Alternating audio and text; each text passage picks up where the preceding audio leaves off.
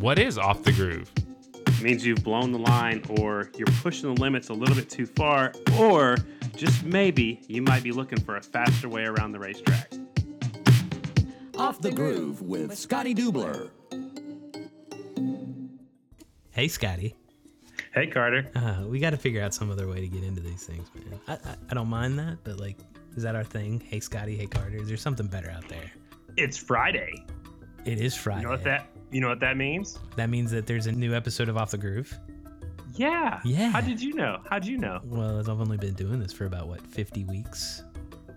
No, forty-nine, forty-nine or fifty. I lost track. forty-nine. I, you know, I've got my shoes on still, and I've only got ten, you know, ten fingers. So I don't know. It's we're almost a year. Almost a year. A couple weeks away. A few weeks away. You know, forty-nine. So what? Three more weeks. Will it be a full year? fifty-two. Without one single Friday off. Yeah, and no repeats, which we're pretty proud of. No repeats. That that that that surprised me. You know, I people have been texting me and say, "Hey, man, you got to have so and so or so and so on." I was like, "We already did." Yeah, we'll, we'll have I'm them like, all oh, on again. Oh, but yeah. There's still what hundreds of stories in the pits, and you know, different people involved in the sport.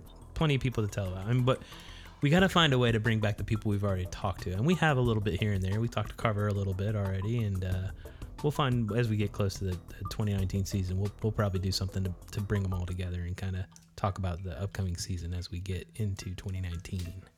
You got some good ideas, don't you? Sometimes. Did you see the big news this week? Oh, there's a lot of big news this week, but the biggest was the big the news. big news. The Indian steel shoe dropped. You like Man, and that happened there? Right after we put our episode out last Friday. So a week ago, Indian announced that they have three members of the Indian wrecking crew. Jared Meese is staying put. Obviously, yep. We knew that. Why would He's they let him go? Anywhere. Yeah. But then they hired Briar Bauman and younger brother Bronson Bauman to be campaigning on the factory Indians, and I think that's awesome. I want to say, and I don't know if it was a conversation with you, but I know that I said something. Wouldn't it be cool if the Bauman brothers were on factory Indian? I, and I didn't I, really expect it to happen. I it, like I was just like, that would be cool. And it, I it bet happened. you still, I bet you still have it recorded somewhere because I know we've talked about it at some point, and uh, it it is pretty cool that it happened. You know, Bronson earned it. Um, I think you know they looked over a few people, but it all just fit together. I, I think that they had to make a decision, and it fit together really well. No, it'll be cool to see what they do next year. Um, and you know, there's a lot of things I've seen a couple things um, about the uh, twenty nineteen rule changes too on the Indian front. So it'll be interesting to see what they do with some of that, some of those rule changes. Well, what I like about that is the rules, the rule changes are out soon enough. Uh, everybody's got to run the same fuel, but what you know, Indian's concerned about is will that you know rob horsepower? They have plenty of time to find out before we go to Daytona. Yep. So I'm not that shook up about it. I know Indian made a statement about it. I'm not going to talk about that right now, but you know, we'll have to see. We have plenty of time before Daytona, but you know, will that affect any any other teams? You know, uh, the bigger throttle bodies for some of the other manufacturers, will that bring in more manufacturers into our sport? Will there be less Indians at the racetrack? We'll have to wait and see. I'm all for leveling the playing field, and uh, it'll be interesting to see if if there are as many Indians competing in twenty nineteen as there were in twenty eighteen, but you know I'm not going to be upset if there's other O E Ms involved in in the sport because that's always good for everybody. What I don't want to see is, I know this is way before your time, but back in the early eighties, Honda came in, yeah, and started kicking everybody's butt, and then they started restricting them and restricting them, and Honda Honda finally had enough and they left. So I hope they don't go that far to make Indian not want to be a part of the sport. I don't think they are right now. I don't think they're even close, but. You know, I just don't want I don't want Indian to leave. Time will tell. Time will tell. One thing I want to talk about that you didn't bring up last week that right. I think we needed to was right. the fact that Matthew Gunther has ties to Doctor Pepper. Why didn't we talk about that? We let it slip. I wasn't pushing the issue. I didn't want that Doctor Pepper that bad, I guess. You knew that Gunther's what, mother or stepmother? What is it? It's his mom. It's his mother. My, my girlfriend. Works for Doctor Pepper. The mullet's wife. She works for Doctor Pepper, or she has ties to Doctor Pepper? I'm pretty sure she works for Doctor Pepper and or a bottling company. And you didn't bring that up in the interview last week. I wasn't talking to her. I was talking to Matthew. I want to I want to hear about him. But that's your chance. That was your in, Scotty. You realize you could probably have a, a twelve-pack of Doctor Pepper from a sponsorship, I'm, even if they're sponsoring I'm, you in soda. That's what listen, you want. I, I'm pretty sure I got more than a twelve-pack in the fridge. I'm just, Matthew, if you're listening, hook him up with a sponsorship, or talk talk to your mom and hook him up with a sponsorship. Even if it's just one Doctor Pepper, if you bring a Doctor Pepper to the track every week, Let's Every make, race. Let's yeah, make that's that happen. eighteen of them. That's eighteen Dude, less I have to that's buy. eighteen less you have to buy. And what a hell of a way to start a sponsorship with Doctor Pepper, right? twenty-three flavors, but they all taste like heaven. Oh, boy. All um, right. Maxwell teams up with Werbach Racing. That's awesome. Uh, yeah. I think that's going to be a great combination. Max deserves it. And what Max was lacking is a mechanic in his back pocket that has been to these racetracks that can help set up these motorcycles to the American tracks. Max is a hell of a rider. He may have the best mechanic down there in Australia, but now he's teamed up with Werbach, who's been to all these racetracks. They know how to set up bikes. That's going to be a pretty potent combination next year. And, I mean, coming in as a rookie this year, he was competitive. I mean, one spot off the podium as a rookie coming here racing yeah, his he, first season. He did really well, especially trying to get used to the way we ride over here, different tires. The Australians don't even use steel shoes down there. You know, uh, he's been over here a few times, got his feet wet. It was cool to see him, you know, for the whole series. I can't wait to see what he does next year. Absolutely. There's some racing this weekend. Did there's you see that? Yeah, there's been some racing, uh, you know, since we left the season. But you know, there's a big race this weekend in Travelers Rest. There, there were some, there was a few races there last year. I, I really want to get to that track. You know what? You're gonna have to make that uh, that list. list of places we need to go because I haven't seen you make that list yet. But we got to put that on the bucket list because Johnny Lewis has been down there with Moto Anatomy, and the track looks awesome. They've got a T T track. Normally, there's a motocross track in the infield. Right now, this weekend, tonight actually is a T T, and then I think tomorrow they're running on the big track, which it looks like a full half mile. It is some red dirt down there in Travelers Rest, South Carolina, and it looks like a lot of fun. Uh, Johnny Lewis had a, a school a school down there, and it looked like he had a huge turnout. So yeah, he's uh, been, uh, we're gonna have to he, check he's that been out. pretty busy lately, and I love what he's doing. I mean, I, he he built that T T part of that track, right? Like they they did that themselves. It's really cool. I like the way it's designed. No, I heard some uh, some other big names are going to be there this weekend too. So uh, I'm sure you can follow the social medias of all the flat trackers and see who's who's showing up at Travelers Rest. And I know Travelers Rest has a uh, uh, Instagram handle as well. So I'm sure they'll be posting some stuff at Flat Track this weekend. Well, I hope so because I'm not going to be able to make it down there. I had uh, some people reach out to me on Instagram, asked if I was going. I just it's a long ways for me. I was not asked to work the race, so. It's kind of hard for me to get down there. I think it's a little over a thousand miles to get there, a thousand miles to get back. Just to go watch, I, I, I'll probably skip it. So you won't be there that uh, this weekend, but you're doing something next weekend, a pretty big race in Ocala. Is that a, is that already next weekend? I think it is the first, right? Man, I bet I better pack my bags. yeah, I gotta. I'm I'm in Ocala for the Gary McNary Memorial Short Track there at nice. Ocala. It's the last race of the S D T A. Now, what is the S D T A? Southern Dirt Track Association. Gary McNary, who passed away last year at the race we were at in Savannah, okay. He actually started it. Um, I'm not sure who runs it right now. I've had a lot of different people reaching out to me on my phone, and, and they've already sent me notes for everything. They've already sent me the sponsorships and everything. So it seems like they're on top of it, and some big names are going to be down there. Uh, I've heard rumors right now that fans choice dot t v is going to be covering the action. It's not uh, set in stone yet, so don't hold my you know don't hold my feet to the fire. but uh, it's it's going to happen. I've heard Kenny Coolbeth's going to be racing. I heard some other fast guys like King of Cool you might know. Racing. Well, he lives right there, nice. Close by. So so I think he's going to race. I don't know if he'll race the pro class, but I know he's uh, I know he's going to be there, and. Uh, I think cool. some other big names are headed down there to get away from the cold weather, and some of them stay down there and ride at Robbie Bobby's track there in Pensacola.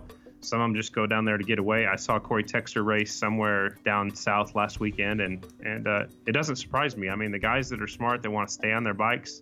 You know, there's no ice riding just yet, uh, but a lot of them are heading south. No, I, I was talking to Carver a little bit. He, I know you mentioned that he might head down to Florida, and I don't know if he's going to Ocala, but you know, if he's heading down to Florida, it makes sense for him to go racing in Ocala. Well, riding's one thing, but when you strap on the steel shoe and you line up next to somebody, and you know there's fast guys, it makes you go even harder, even if it's not for a lot of money. You still want to beat that guy, who, whoever it is that's lined up beside you. It's good to see racing in the off season. Another race on December the first while I'm in Florida. The Ice Racing Series will be at Prescott Valley, Arizona, just uh, just north of Phoenix a little ways. Uh, we actually had a national there a few years back, but um, this is an indoor arena, nice. And there'll be some ice racing going on. I can't make, you know, I can't be in two spots at one time, so uh, the people in Ocala got a, a hold of me before. Uh, it means a lot to me to go down there for the McNairys. The, that family is really cool. I'm really good friends with Sean, and so I just I told him I, I was going to be there. That's pretty cool, man. No matter what. Are you going to be yeah. doing some ice racing, calling some ice races uh, later in the season? Maybe you don't. I know you I did some so. last year. Right? I, I hope so. We've we've been in contact. We're working on a, uh, an agreement right now. They have an announcer, Chris Tice, but sometimes he can't make it to all the the events. So I might be just filling in for him a couple rounds. I might be doing more than I I know of right now, but we'll have to wait and see. Cool, man. So you want to talk about who's uh, our guest this week? You mean you got us a guest again? I always get you guests, except for that one week, which you're never going to let me oh. live down. So our guest, we teased it a little bit last week, is uh, Mister Tommy Duma. I love Tommy, man. He supports the sport. You know, he doesn't have to, you know, make these championship rings. He doesn't have to be the official jeweler. He does it because he loves racing, and he's also a part of the Class of seventy-nine and friends, and, and just, man, a super cool guy. It's not just that. I mean, he comes out to some of these tracks, and I, I've seen him in the middle of the infield, and, you know, when if a rider goes, goes down, he's out there right there with the officials helping them up. Uh, he loves the sport and does a lot, you know, outside of sponsorship and charity. He pours his heart and soul into this series, and uh, it's always good to talk to him. He's a down-to-earth guy. Uh, I know a little bit about him, you know, working with him from the T D F J side, but I don't know a ton about his racing career. You want to give him a call? Let's do it.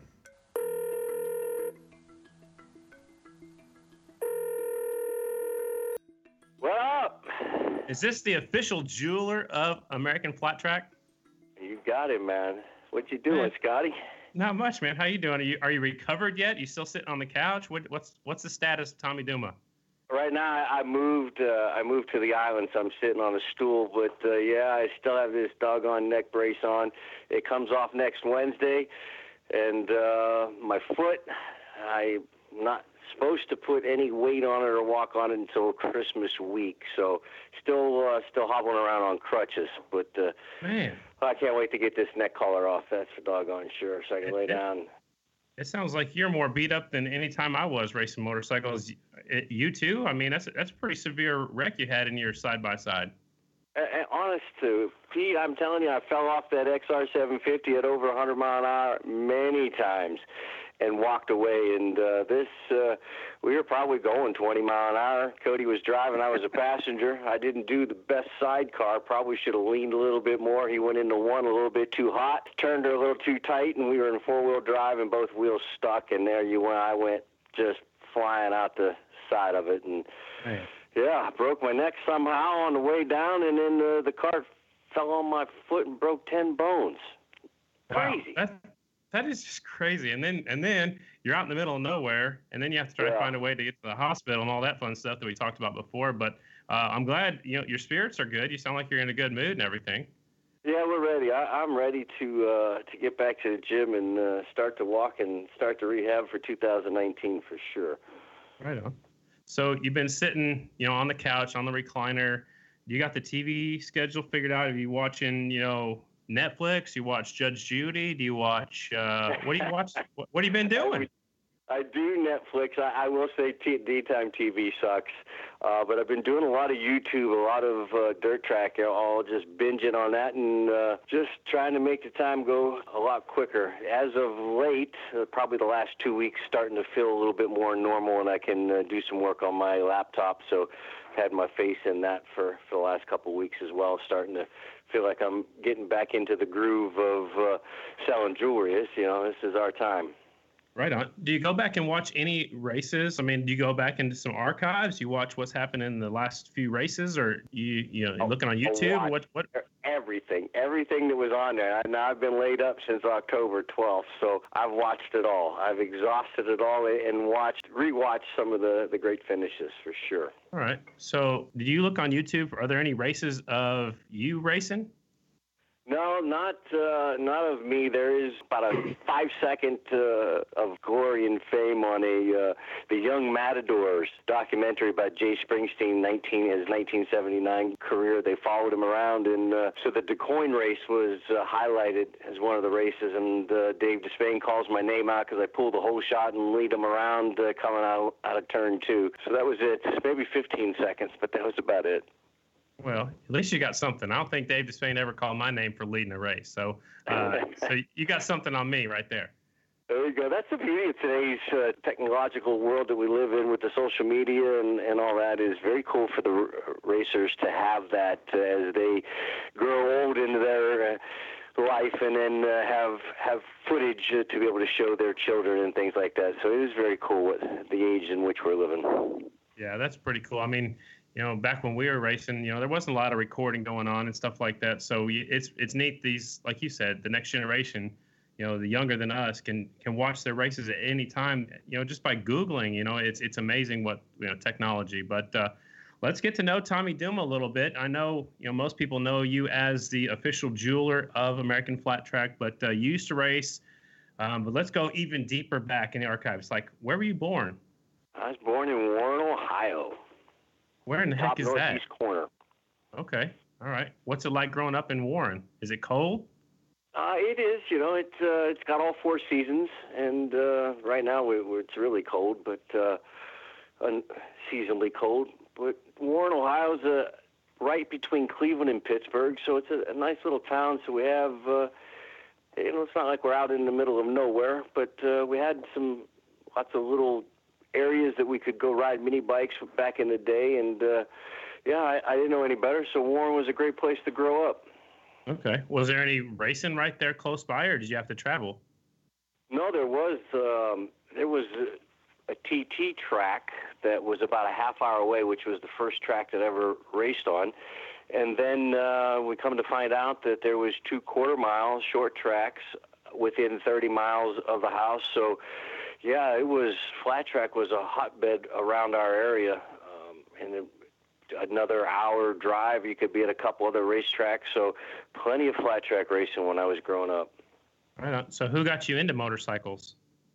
Actually, it was uh, it was my mother. I uh, I came along late in life for both of my parents. They were in their forties. My dad uh, had his jewelry store established, and my mother actually uh, owned a wedding dress shop next door to my dad's jewelry store. So both of my parents were We're entrepreneurs and business people. My sister, she's sixteen years older than me, so she moved out of the house when I was born, basically. And uh, then uh, they said, "Oh, well, we uh, my mom sold her dress shop and decided to be a stay-at-home mom and raise me and uh, all the kids in the neighborhood. Everybody had mini bikes, and so I begged. And uh, first mini bike I got was at the age of six was a uh, pull start Briggs and Stratton. I couldn't even start the doggone thing, but, uh, well, I could sure get on it and ride it. Yeah. So, so did your mom have to start the bike for you? Well, mom, my mom did everything, even when I started racing, because my dad was busy with uh, starting the jewelry store. So he started that in fifty-eight, and I was born in sixty. So he was busy in business. And, uh, my mom, uh, you know, God bless her, she had a shop rag hanging out of a, out the back of her pants all the time and grease under her fingernails. So she was definitely my mechanic, my roadie. She was everything. Man, you're lucky. That is very cool. Yeah, no doubt. Yeah. So what was it about motorcycles that appealed to you?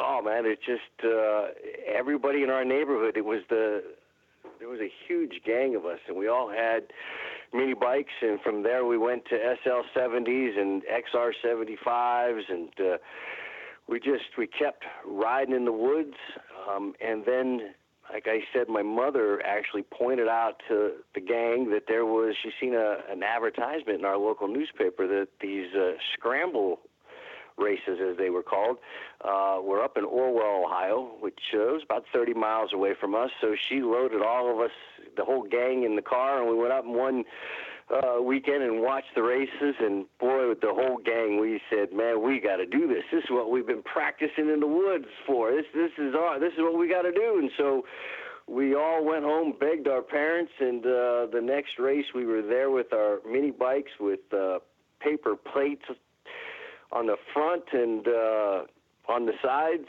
I was uh, my first number was number seventy-seven because it was easy to make out of black electrical tape. Yep. And uh, we all went racing, man, and that's how it all started. It was my mom. Did you, did you win the first race, or do you remember?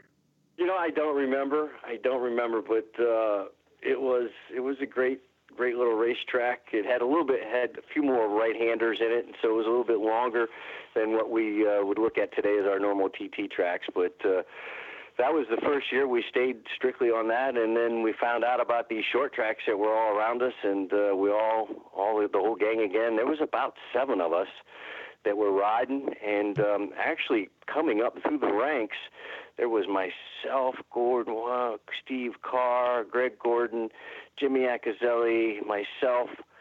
So there was five white plates um, from right from our little town. So who did you look up to the most out of those? You know, was it somebody close by, or was it somebody that would just show up and, and win a lot? Did you look up to anybody? Back in the day, it was, um, you know, Mert Lawwell and Mark Belsford and Jim Rice and these legends that were bigger than anything in my eyes, uh, you know, watching and re- waiting for my cycle news to come every week, um, as, as well as, like, Steve Moorhead, um was one that I always liked from, from the Ohio boys, for sure. Right on. So how big uh, was the movie On Any Sunday when it came out? Did it just kind of push everybody over the edge to get involved in flat track? Oh, for sure. Just uh, for us, it was like uh, throwing gasoline on a on a fire already burning. We were uh, we were so so into it, and that was just the the thing that ignited it. And I, I remember going to the charity newsies in Columbus, and uh, snuck into the pits, and I was stealing shop rags from all my heroes. And uh, when when Facebook uh, came around and uh, Jim Rice was on there, I, I said, Jim, I said, man, I, after all these years, I said, I got to apologize. I stole some of your shop rags back. It was probably nineteen seventy-two or seventy-three. And he, we had a nice conversation, but uh, I looked up to all those guys for sure. Right on. Did you race anything else besides flat track? You said you did some T T racing, but did you try any motocross or road racing? We did. I did motocross and hare scrambles just in the off season. Um, really never liked the whole jumping aspect of it. Um, so yeah, we just was we started on T T and short track, and I was I was always satisfied. Just loved the speed. Uh, the drifting, uh, putting her in sideways was, uh, to me, far better than going around some ruts and jumps. Can Can you explain that feeling of put it in sideways? You'll put it in the corner. You know, I, I really can't put it into words, Tommy. What is what does it feel like to you? Oh, man, it is very difficult to explain to someone that, uh, especially on the outside, like my staff at the store, you know, because uh, there's my offices, uh, bunch of pictures and my some some trophies and things like that, so everybody knows that what I did, and then trying to explain to them what it feels like to, especially on a mile like at Indy, um, coming down the straightaway and then pitching it in at about one hundred twenty mile an hour up right up by the hay bales, because it's where it's nice and loose, and it just uh, kind of holds you right in there, and it's just it's just uh, the best feeling in the world, no doubt. I, I I agree with you, and I got goosebumps right now because I can just I can feel it, and I can, you know, I can remember that feeling, and there's nothing like it in the world. So you had a very impressive amateur career. You won tons of races. Is there anything as an amateur that sticks out to you? Um, for sure. In, in, in uh, my one hundred, one twenty-five days is when we first met Woody Kyle, and we were uh, Noguchi uh, factory riders. And so I got uh, some Noguchis. We used to go down to Atlanta, in the Atlanta areas where the shop was, and I remember um, there were these Japanese guys there with Woody, and, you know, I'm just this little twelve-year-old with the, these big eyes, and got these cool bikes, and come back to our local tracks, and, uh, yeah, we just really cleaned house um, on a one hundred, one twenty-five in the amateurs, and then when we went to, at that point we were at three, we jumped to three sixties and then back to two fifties, but uh, that was the next step up, and had uh, just had a, a great amateur run, which set me up for getting a lot of product sponsors and people behind me uh, early in my career. So you go pro in nineteen seventy-six. How hard of it? of a transition for you was it to go from amateur to pro? Man, it was something I, I couldn't wait to do. Um, and we went down to Daytona. That was one of the first times that I met uh, Wayne Rainey and Johnny Lewis. I met Charlie Roberts and Ronnie Jones at the Winter uh, Olympics back when we were riding the Gucci's in uh, seventy-two, seventy-three, seventy-four. But it was like, hearing hearing about these guys that were winning races on the West Coast, and then finally being able to to hook up and, and race with them was was really exciting. So we looked forward to making that jump. And at that same time, though, what's going on in my life, that my mother was my number one mechanic. She was my roadie. She was everything in my racing career. She got diagnosed with multiple myeloma, which was uh, kind of it's a blood disorder like leukemia. And um, so I was having to do blood transfusions with her. I was the same blood type. So we made a decision after Daytona. And we came out of Daytona with um, we stopped at thirty-nine points, um, which we didn't even get into. The weather was still uh, cold in Ohio. And so it took forty to get your junior license. So we made the decision not to do any more pro racing. And I stayed close to home and rode Western Reserve and Deerfield, which uh, New Philadelphia, which are the short tracks that were within an hour's drive of my house. And we just continued to do the amateur thing uh, so I can be close to home and be with my mom during that. And then made a decision that in seventy-seven, we'll make a run for, uh, uh, you know, a national title as a, as a novice, to, trying to accrue as many points as we possibly could, thinking that my mom was going to beat this damn thing, but uh, unfortunately that, that never happened. So how hard is it to keep racing after you lose your mom? I mean, like you said, she was your backbone. She was right there for you. How hard was it to keep going? Well, Scotty, so in seventy-seven, um, when we made the decision, you know, to go down to Daytona and, and we're we're going to make a run for this thing, um, at that time, Dave Hubinski and uh, was my mechanic, and he was taking over, obviously, from my mom and doing those things. And um, I just we, we thought she was going to get better, but she uh, she wanted me to race and not be there. And so she was one of those things. She says, "You go, you know, you go race. You don't worry about me." And so she was the driving factor for me in that, that, that nineteen seventy-seven season. And she passed away the third weekend in July. And so most of July, I uh, I took off because she was really sick. So I that taking a month off in the, in the middle of the season um, prevented me from doing or becoming uh, the national champion as a novice. I won Ohio. Um, and won the region, but um, just didn't, uh, by taking that, that month off, hurt in that. But, uh, you know, afterwards, to answer that question, Scotty, it was, uh, it, it motivated me to the point where, it, uh, you know, I never had any fear. Um, and we all know, all of us that have raced and, you know, put that helmet on and uh, are up there on that starting line, what the potential is every time that we take to the racetrack. But for me, it was something like, well, I, I got nothing to lose, because if I die on this racetrack, well, then I'm going to be with my mother. And, and so for me, it just uh, it just made me go W F O all the more. Sounds like it fueled the fire, because you won fifteen races, you know, pro races in seventy-seven, twelve, twelve pro races in, in seventy-eight. And by doing that, you were also inducted to the Ohio Motorsports Hall of Fame in both those years, seventy-seven, seventy-eight, for scoring the most points. How does does that did that, that ever did that ever sink in? I mean, that's that's pretty awesome. It was, um, especially when we got to to seventy-eight and started uh, riding twins, and uh, boy, it was. I just loved them. I, I just loved the torque. I loved the horsepower compared to the two strokes. And um, it's like, like right now, Charlie's trying to get me on one of those Bultacos. And uh, I just never liked the two strokes, even though I grew up on them, you know. It was, once I got on that X R seven fifty, it was like, oh, man, I, I just uh, fell in love and uh, never wanted to go back to a two-stroke.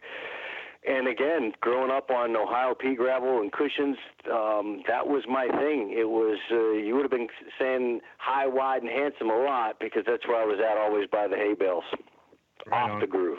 Off the groove. Looking for the fast the way groove. Around. I love it. So uh, then in nineteen seventy-nine, you were part, you know, part of the uh, the most anticipated rookie expert class, and you became part of the Class seventy-nine, which wasn't a thing back then, but tell us about how hard the competition was in nineteen seventy-nine.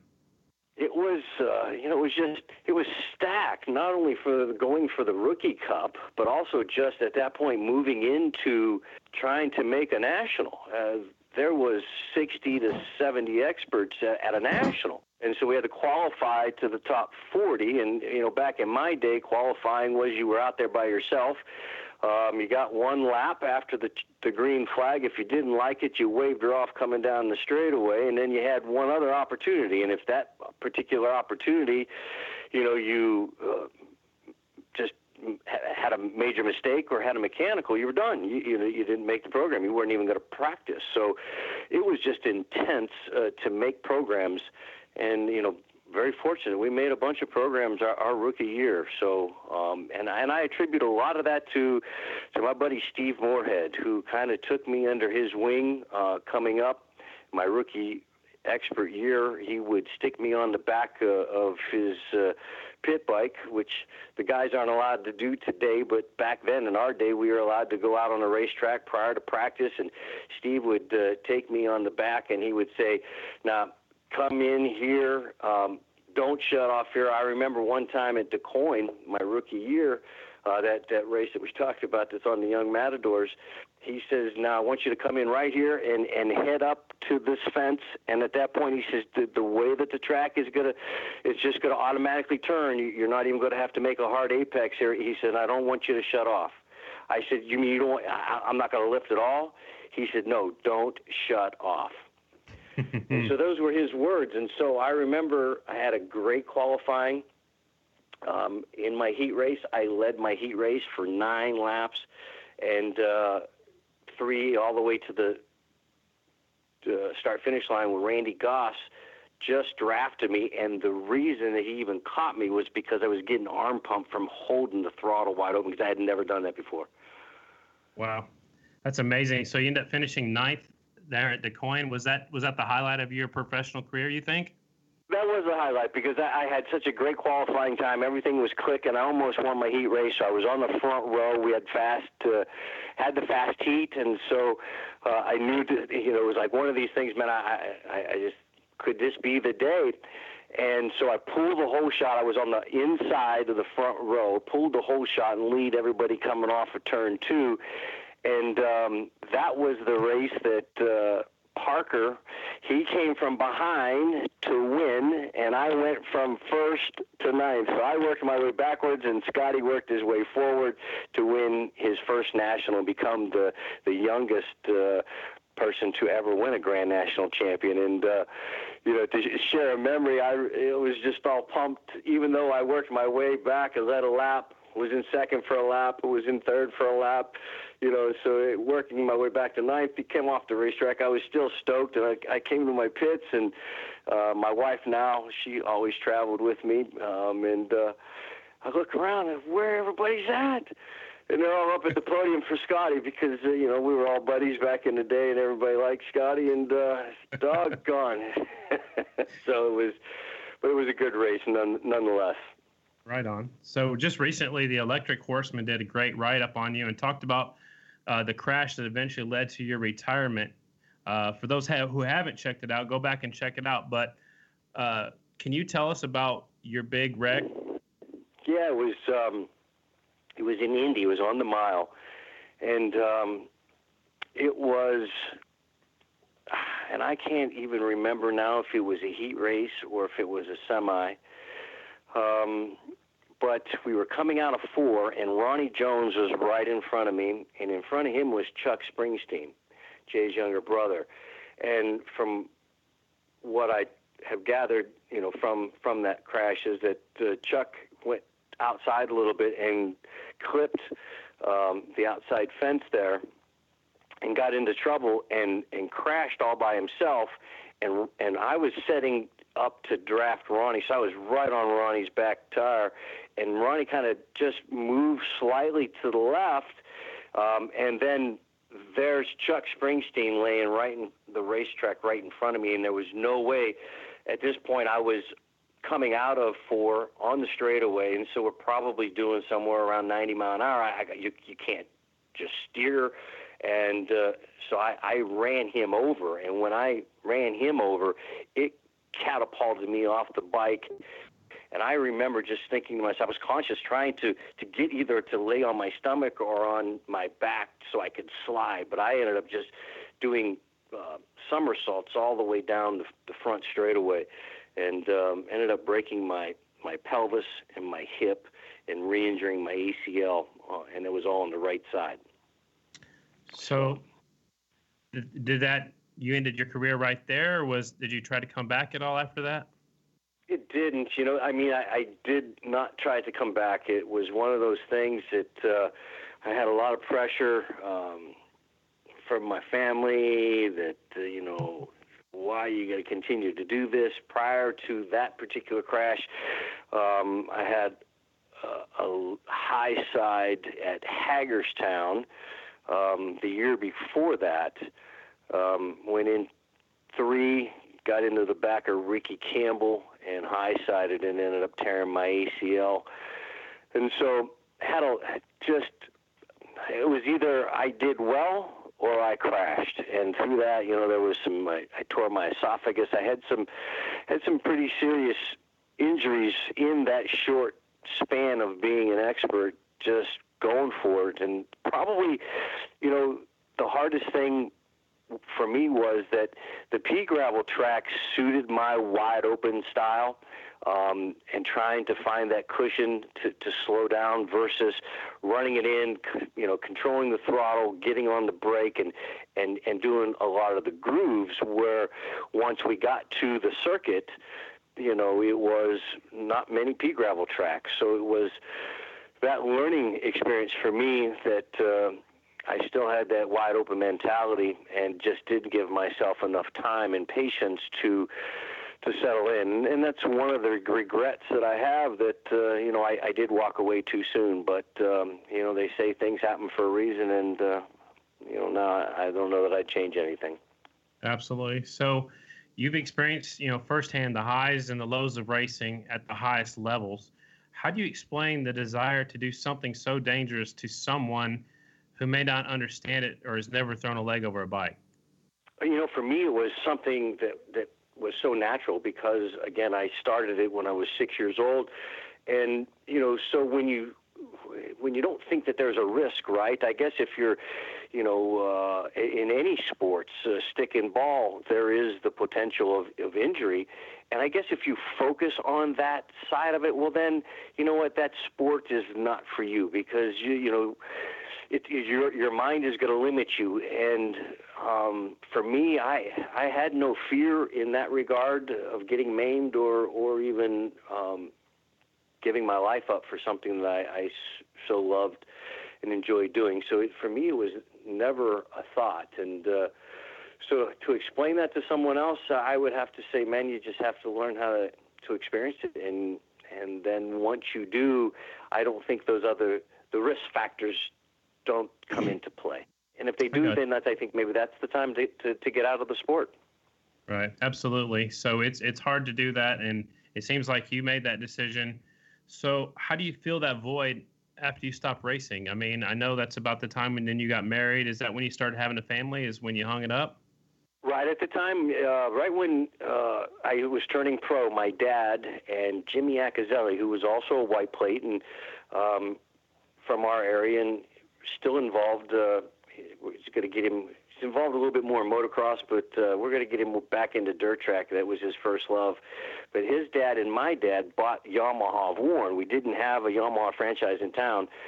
So at that particular point, um, my dad, being the entrepreneur he was, figured, well, we can write this racing thing off. And so Jimmy and I, we used to travel together, and we were riding Yamahas as novices, and uh, Then uh, that one year when they changed the, the seven fifty rule at Peoria to five hundreds, then we rode T T five hundred Yamahas. And so then after racing, my dad said to me, he says, so what do you want to do? He says, you want to go uh, and work and be partners with Jimmy? And Jimmy ended up having some some injuries and uh, retired the exact same year as I did. And Steve Carr, who was also the white plate in our town, Uh, he had announced that he was retiring that year, and so here we are, all three of us are uh, retired the exact same year. And um, I said to my dad, I says, you know, I was so just heartbroken because my dream was to be a Grand National champion and to do that uh, for all of my days, and didn't want to do anything else but race and uh, make a lot of money at it, and then uh, at some point retire. um, and do whatever I wanted to do at that particular point. But that never happened, and and because that dream didn't come to pass, I said to Dad, I said, you know what? I'm going to go to gemology school. I'm going to work with you. And uh, so we ended up selling our half of the Omaha shop out, and uh, I walked away from it and got married in nineteen eighty-two. So the year right after I retired, I got married, and our children, the twin boys, were born in eighty-six.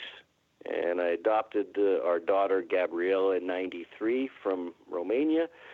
And um, my boys, as soon as they were old enough, I think they were probably around three. They were a little earlier than I was. I got them P W fifty, so I got both my twins into racing. And um, at that particular point, early nineties, all the short tracks that were within that hour drive or two-hour drive all went away. Um, and so I got the... my boys into motocross, and to this day they're now they're mad at me for for not ever getting them to go dirt tracking, um because Cody now he, he likes to go to Springfield and do the amateur uh, short track and T T. So but um yeah so we got them into motocross, and I just I just had to walk away from it. That's how I had to deal with it, because it hurt I so gotcha. bad. So when did you just take over the jewelry shop? I mean, is your father still a part of it, or is it all you, or your son's working there too, or how does that work out? So my dad officially retired for the first time in nineteen eighty-five, and um, he just passed away two years ago, and he was working, uh, he passed away at ninety-six, and he was working uh, that Christmas at ninety-five. Wow. So he, uh, he was always at the store, always there. And um, so him... He he allowed myself, my wife, Jackie, and my sister and her husband to buy my dad out. And then and that was Cliven's Jewelry. And so uh, back in the day on my leathers, I was always sporting that uh, because it, Dad was a big part of my program, uh, financing it. And um, you know, later on, my there was no buy-sell agreement between me and my sister and her husband. And they ended up getting a divorce. The corporation got stuck in their divorce.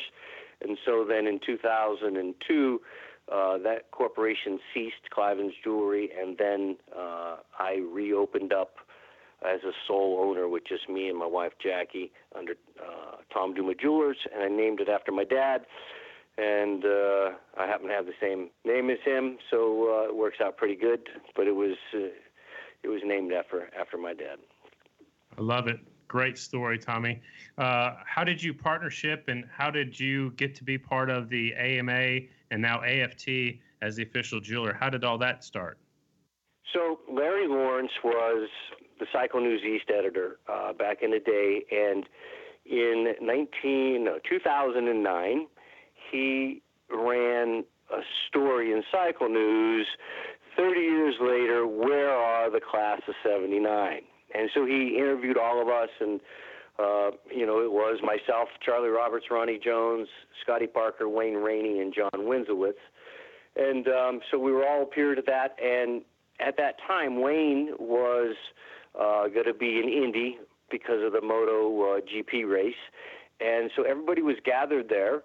I think everybody was there except Johnny. Um, he, did, he didn't make it in from... Uh, the west uh, out there west coast where he lives in Oregon um or Washington. Johnny's gonna kill me because I don't know where he lives now. I think it's Washington. Anyway, uh so we were all there, and uh we had that golf outing, as as you know the story, and we all decided to do something. And uh so it was cool getting back together with everybody. But I will say, though, that even through the nineties, um I was on the phone talking with uh, Wayne Rainey during his racing, road racing career. And so we we stayed friends, um, even though that we all kind of went our own way um, in, in life. But so it was it was cool that we had this strong bond. And then it was just kind of a natural thing when we all came back together thirty years later that uh, uh, we would do something uh, to help injured racers. Right on. So then how did the sponsorship of the series come about with the jewelry? You know, Tommy Duma, the official jeweler of American Flat Track. How did that start? So that was back when, right when uh, Daytona Motor Group take, took over. I was still the A M A uh, pro, I believe it was at that particular point.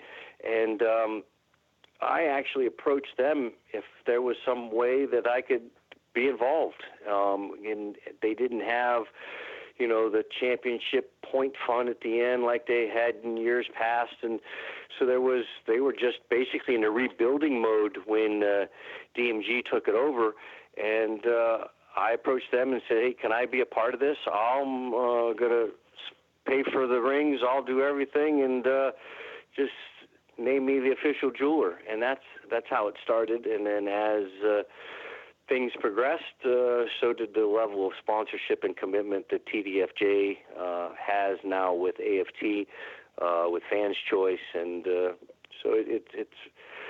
It was all because of Larry Lawrence is how I started that story, is because we got back with the gang. We were at Indy, um, and it was being around, back in the pits again, and seeing everybody that I haven't seen in a long time. And, boy, it was just like, doggone it, I suppressed this for so many years. Um, let's let's why why do I have to suppress it? Why don't we just get back involved and do what we can? And then to – you know, have the charity thing, and then to be personally involved with the championship at the end, it was like a win-win. And I'm so I, I yeah, I'm back head over heels. I, I even had Woody Kyle refresh my uh, Kawasaki, so it's it's ready for me as soon as I get this neck brace off and this cast off, so I can get back out there and beat Charlie Roberts. There you go. That's your goal in life now, is to beat Charlie. I wouldn't. I wouldn't call it a goal in life, but uh, okay, all right. It's something to strive for for sure. There you go. So uh, you make a lot of custom jewelry. What's your most interesting piece of flat track jewelry that you've ever made? I have to say it's the championship rings. You know, um, for sure, to be able to to sit down and sketch those uh, from having a just a concept to a pencil sketch to then computer animated design to making the mold with a C N C machine, and then to see it uh, hand polished and finished is the is probably the, the, the greatest. And then I would have to say a close second is the ring that I made for your grandma. Ah, that was yeah. awesome. Yeah. And and the biggest the thing for me was keeping that a secret, because you know we had to talk to Pa, and Pa's usually with Graham unless he's out riding his motorcycle. If he's riding his motorcycle, he doesn't have his phone on him. So just getting that whole process done was kind of sneaky, and, and uh, I love it. And, and, man, you do some awesome work. So back to the championship rings, though, didn't you and your you know your twin boys help design that? And then they also help you with your commercials too, right? They do. They're um, they're part of our business in the sense that they help uh, help me with the marketing. They're both uh, computer animated designers, uh, graphic designers, and so that's what they do for a living for their company. Uh, they work, both work for the same tech company, um, and so they help uh, the great artists better than I am. And so uh, every year we get together because they're in California and uh, my daughter's in Idaho, and so Christmas time we all get back together again. And that has been the tradition for the last uh, four years is that we all sit down and we design the, the championship ring for the next season. So we all just start sketching and uh, sketching the top or sketching the sides and thinking, well, how cool would this be or what would this look like? And so it, it's a, a very cool thing to have the family involved in, in that for sure. So you're going to be designing the twenty nineteen ring soon, hopefully, and, and now you got to design three of them. Right on. Yeah, I hope so. I hope we can put together a deal with A F T. If uh, Michael Locke's listening, I hope he'll say, all right, let's get that guy back on board. And, uh, yeah, we're gonna. We're pretty cool to have uh, a third ring in the mix for sure. Right on. So at the jewelry store, what is your number one selling item? We are a bridal store, so I would have to say bridal. Engagement rings and diamonds are is our number one category. Fashion would be second, and then watches uh, are third. Okay, I like it. So we've talked about the Class seventy-nine, and a lot of people know this story about that. But and we talked to Charlie just a few months back. But what was it like for you to be a part of that historic class, both then when you were racing and now helping the other riders? What has that meant to you? It, uh, you know, it's... has meant everything uh, for sure to be able to to be associated with Wayne Rainey, who's our you know three-time Moto World G P champion, Ronnie Jones, uh, who is still going strong. Made what did he make? Two nationals this year, three nationals? Yeah, yeah, something um, like that. Yeah, which is awesome, and and Scotty Parker, nine-time, uh, ninety-four wins. It's an incredible, uh, and Charlie and myself and Johnny, uh, just to be part of that group for sure. Um, to have the, I, I enjoyed the, having that pressure of uh, knowing that there's a lot of competition. You got to have your A game. You got to be focused every single day. Every time you're on that racetrack, you got to be prepared all through the week. Um, so it was helped me to uh, prepare.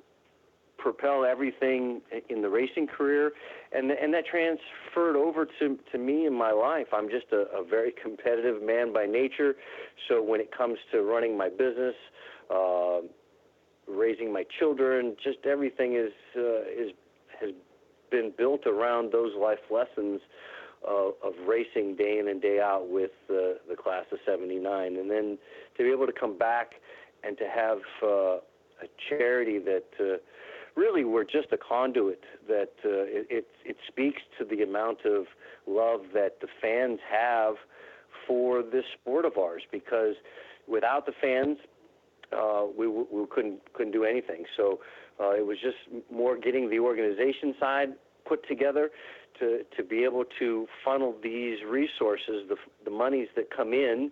Um, so that it can go back to the injured racers, and then to see it grow and to see people that step up on um, the organizational side of it to say, hey, you know, we're gonna we'll, we'll buy a transport, to, you know, we'll buy this so you can be at every race, Charlie. We'll we'll, we'll fund this portion of it, so it doesn't take away from the monies that are raised, which is really cool.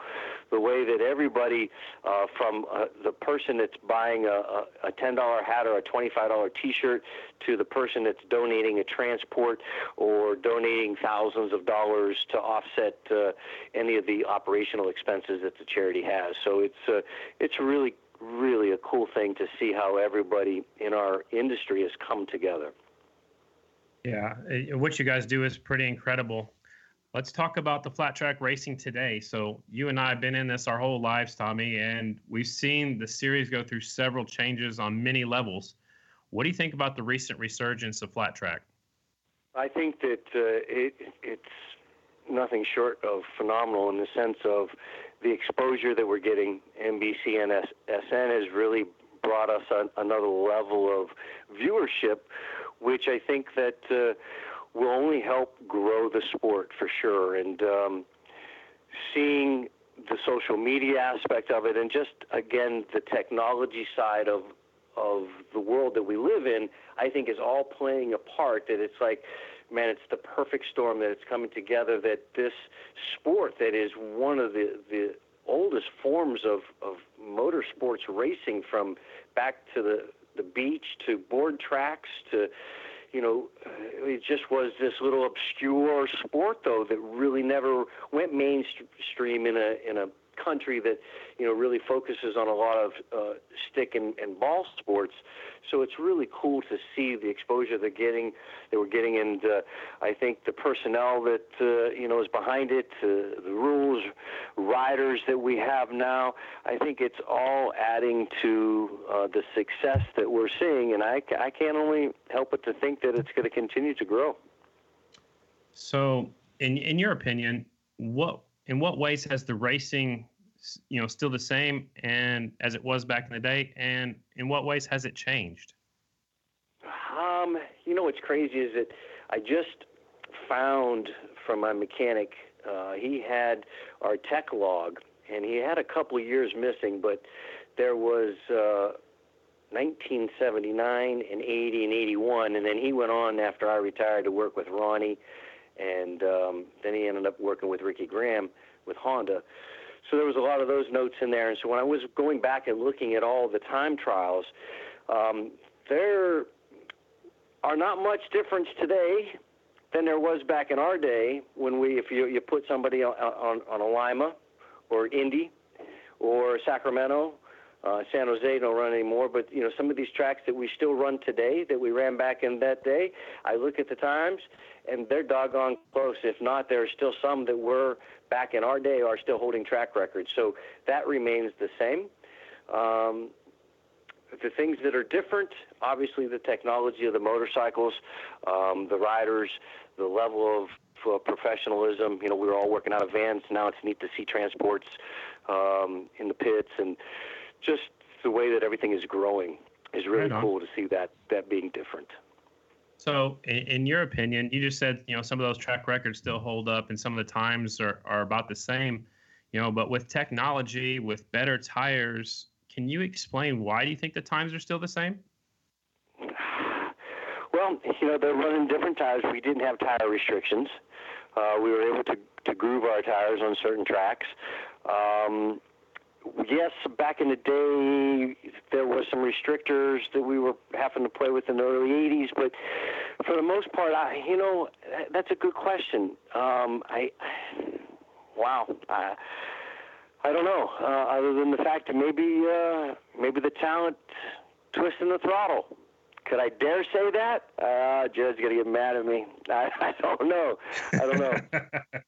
Well, it, it's a very good question. You know, I've had people ask me that, you know, several times, and I don't know an answer either. I mean, like you said, you know, restrictors, less restrictors, tires, you know, you guys could do whatever you want with your tires. There's a lots of reasons, but man, I loved your answer. Uh, lots mm. of change, lots of changes within the A F T. You know, just recently a lot of announcements have been made. Uh, which do you think would be the biggest impact on the sport? Is it the personnel? Will it be the rules changes, you know, new, you know, rider switching teams, or the, you know, the schedule? I think it's going to be the riders, because we've all dealt with rule changes. We've all dealt with that that comes out.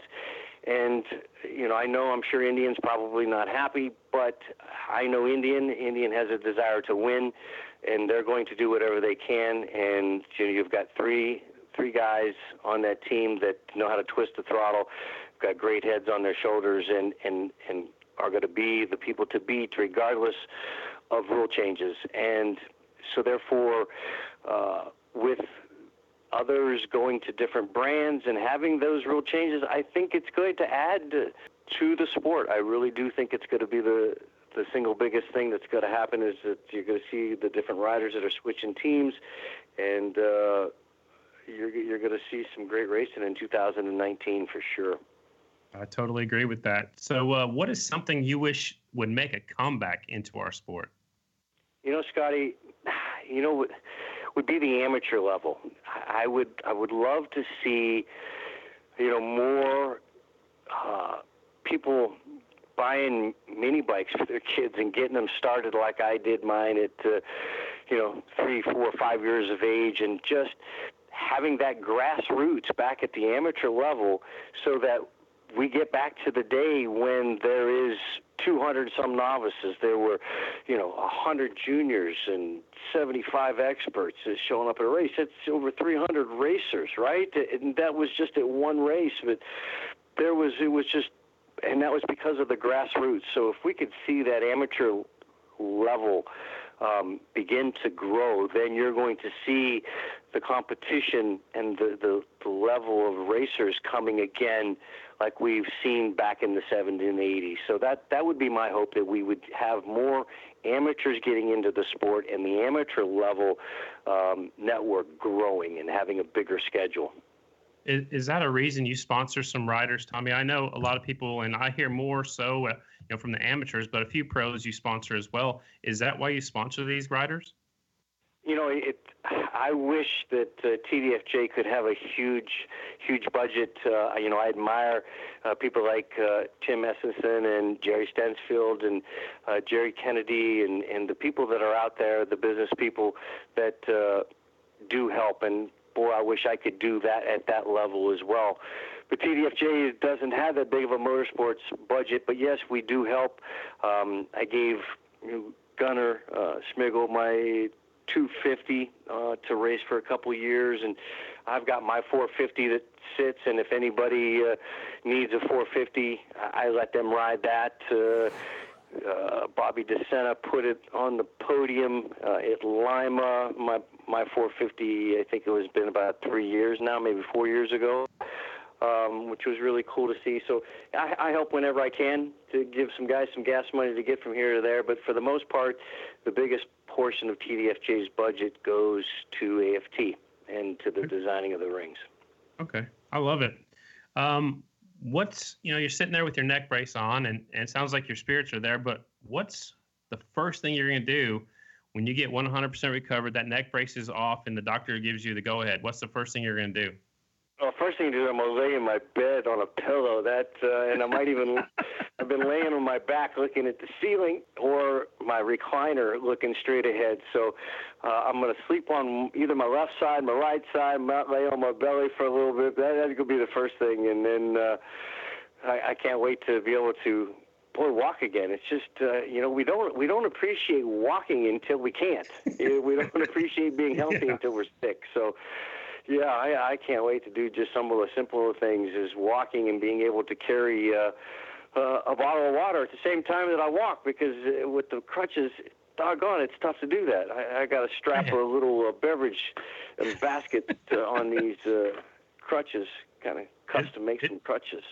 Maybe it's the little thing. It's the little things, isn't it, Tommy? It is the little things, yes. Well, so la- last week's guest was Matthew Gunther, and he said he's our number one listener. He self-proclaimed that. I know. You I was, told I me- was going to text Matt. I was going to text him and say, come on, boy, you're, you're trying to jump in front of me, poodle hole shot. I, I'm right there with him. Well, you know who else is mad is Graham, because Graham has to listen to every episode, too, and, and now it's time for Graham's question, and she right. says... to do a custom piece of jewelry, what do you usually need to know about that individual? Wow. Okay, good question, Graham. So if we're talking a, a, a like, say, like an engagement ring for uh, a guy that comes in, or, say, a racer in the pits grabs me and he doesn't want, uh, he's going to do this all on a surprise. So then at that point you have to start asking questions, um, you know, what does she wear? What is she gonna, you know, is she hanging out in hoodies and t-shirts, or does she like to get dressed up? Does she work? Does, you know, how hard does she play? So you start to get the personality of that person. So then you kind of try to match a ring to that type of personality. Um, and when it comes to custom, um, you know, again, if it's a motorcycle, um, what type? Can we make it a ring? Do you want to make a pendant? So it's just a matter of asking the right questions to get some answers so that they can begin to get and channel that creativity down the right path. I gotcha. And just for the listeners that don't know, that might not know, you know, if there's a flat track, you know, fan out there that needs a piece of jewelry, they can call and talk to you directly at the jewelry store, right? When you get back to work. Absolutely. I'm actually going back to work next week. Um, I got my a little knee scooter um, as soon as this neck brace comes off on Wednesday. So then I'll, I'll be ready to go back. And, and yeah, that, that that's the goal is, you know, jewelry is a, a personal thing. I, I realize that. And, you know, sometimes it's easier to just go down to the local mall or around the corner to, to pick up a pair of diamond earrings or an engagement ring or a watch or a pendant or whatever it is. But, you know, if you're listening and you're a fan and you don't have a relationship with a jeweler, then, man, absolutely. My job is to take care of the marketing as well as racers and fans alike. So um, I'm not on the sales floor day to day. Uh, I have a team, a great team that does that. So I, I personally take care of every person that just calls, or if you come in on the website at contact at T D F J, that comes right to my inbox. So I'm the first person to see that. And if it's uh, somebody in the racing community, absolutely, uh, definitely want to, to help them with any kind of gift giving, uh, whether it be for Christmas or a milestone birthday or anniversary, graduation, or after you're winning a championship. Right on. So Christmas is coming up. Do you have any holiday specials, or is there anything that, that people need to buy right now? Right now, uh, half, well, there's always a need, right? Every woman has a need for jewelry. Um, right now for Black Friday and Small Business Saturday, we've got our diamond earrings that are on sale. You can go to our Facebook page uh, and Tom Duma Jewelers, and you'll see the prices and whatnot. So, and, and you know, diamond earrings, Scotty, are like a it's like a lady's black dress. There's one in every woman's closet. So, and if if she has a black dress, the next time she goes shopping, she looks and sees another nice, pretty black dress. So she's always always replacing a black dress. Same thing with the diamond earrings. If she's got quarter carats, you want to get half carats. If you've got half carats, you want to get carats. You just got to keep going bigger and bigger and bigger. So diamond earrings are, you can never go wrong with diamond earrings. Man, just keep getting bigger, bigger jewelry. Keep, That's right. Keep it going. It's like going from singles to twins. You just got to keep moving up. He's going to make that step. All right, so now it's time in our episode right now for some rapid-fire questions. So I want you to tell me the first thing that you think of when I ask you the question. Are you ready? I'm ready. Where's my Rolex? Right on my wrist. You're wearing my watch? Man. I am. We share I that guess, watch. That's our I guess watch. We sh- I guess we share custody, right? Yeah, so uh, maybe I'll get to wear it here pretty soon. So uh, what's your what's your favorite motorcycle you've ever ridden? X R seven fifty Harley Davidson. I was hoping you were going to say that. What's your favorite racetrack and why? I would have to say Du Quoin because it's where I did the best. Um, it was just one of those tracks. It was wide open.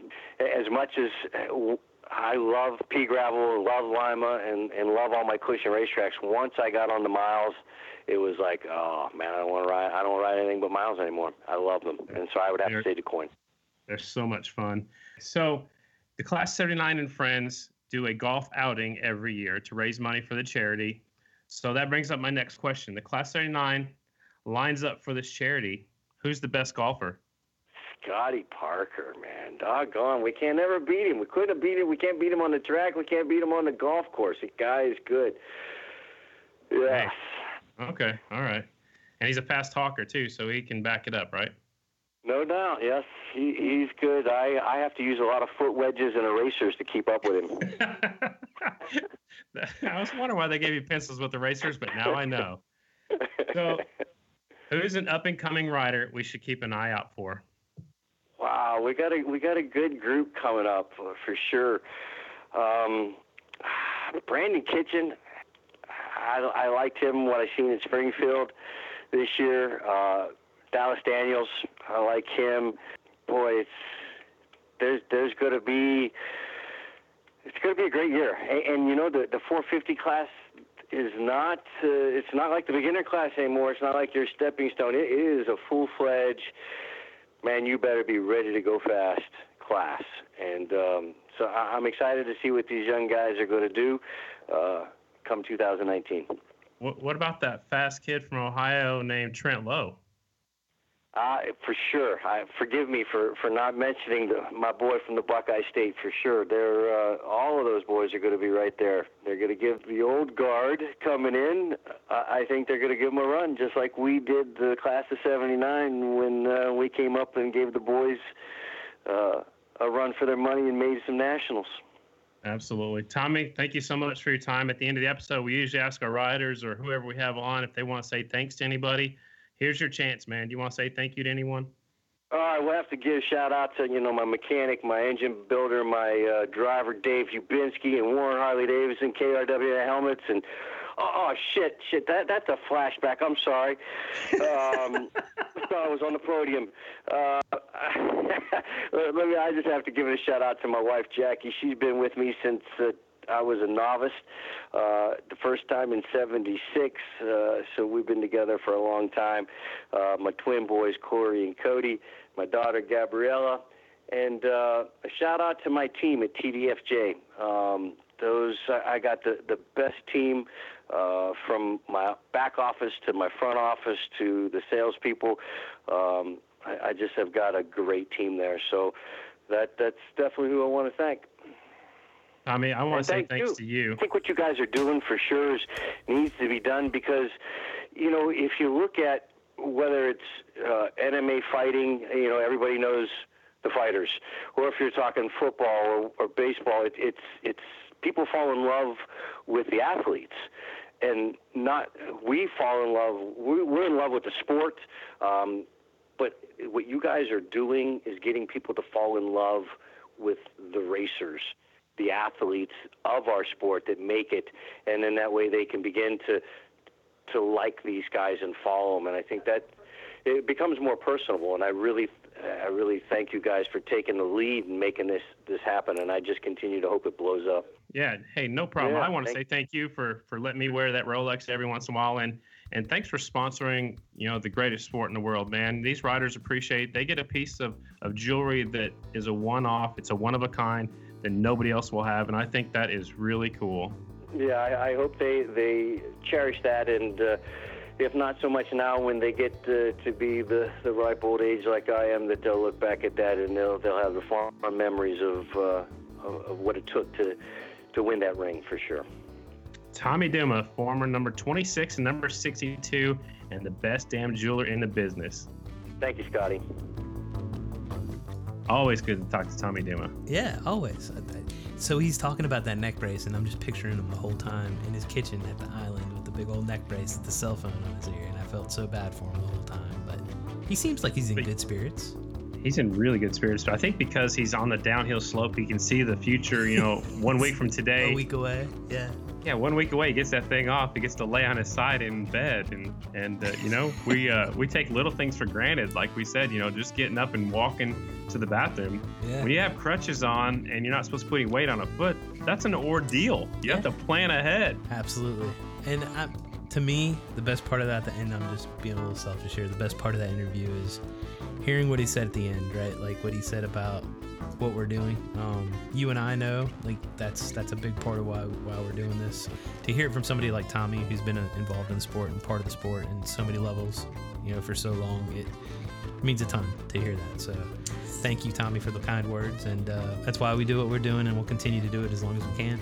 Yeah, Tommy, take care of my Rolex, because I know it's your turn to wear it for a little while. How long has that Rolex gag been going on between you two? A couple years. Yeah. You know, we used to give a Rolex to the champion, and now he switched it over to the rings he he he's designing. So uh, ever since the Rolex thing, it's weird because that fits on my wrist so nice, mm. man. It's incredible. And I didn't know that was his. It fits on his wrist, too. I thought that was a different one that he just lets me wear, but evidently it's the same one that he wears. So maybe when you one retire, day, he'll give it to you.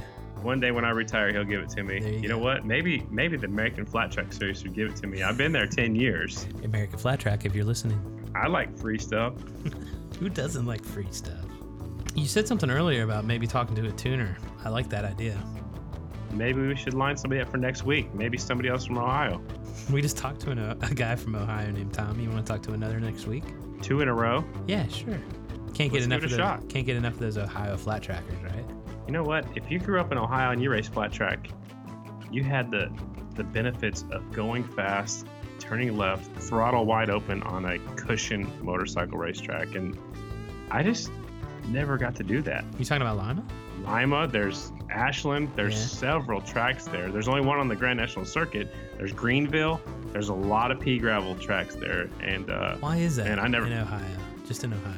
I think I think because that's where they they have those trotter horses are okay. more prevalent there. Yeah, and maybe that's just what they use. I don't know. There's a lot of county fairgrounds there. Oh, Big Hump Daddy, he's got yeah. tracks like that too. Absolutely, the Ohio Valley Classic, O H I O.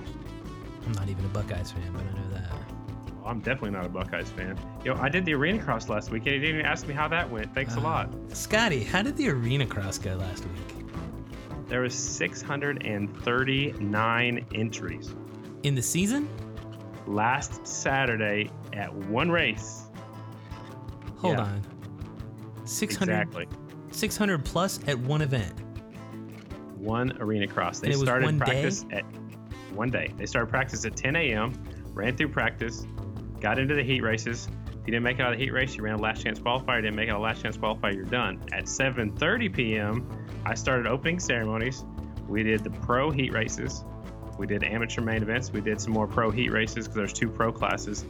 And then we did some amateur main events. We came back with the pro last chance qualifier, some more amateur main events, the pro mains, freestyle motocross, and then some more amateur main events. There's about twenty-eight classes, and it was jam-packed, and the stands were almost full. It was incredible. Damn, sounds like a hell of a day.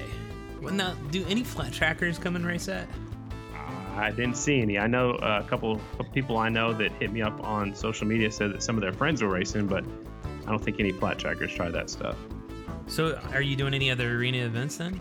Arena Cross events? At this point, not right now. They do have a normal announcer, but they had two events going on. They had a, gotcha. a monster truck show in Denver, and they had Arena Cross in Albany. So and they had to split. That season is just in the winter? Is that, how does that season run? Most of the Arena Cross and monster truck stuff that I do is in the wintertime. You know, okay. when there's nothing else to do, it drives people inside. Same with the ice racing series. Yep.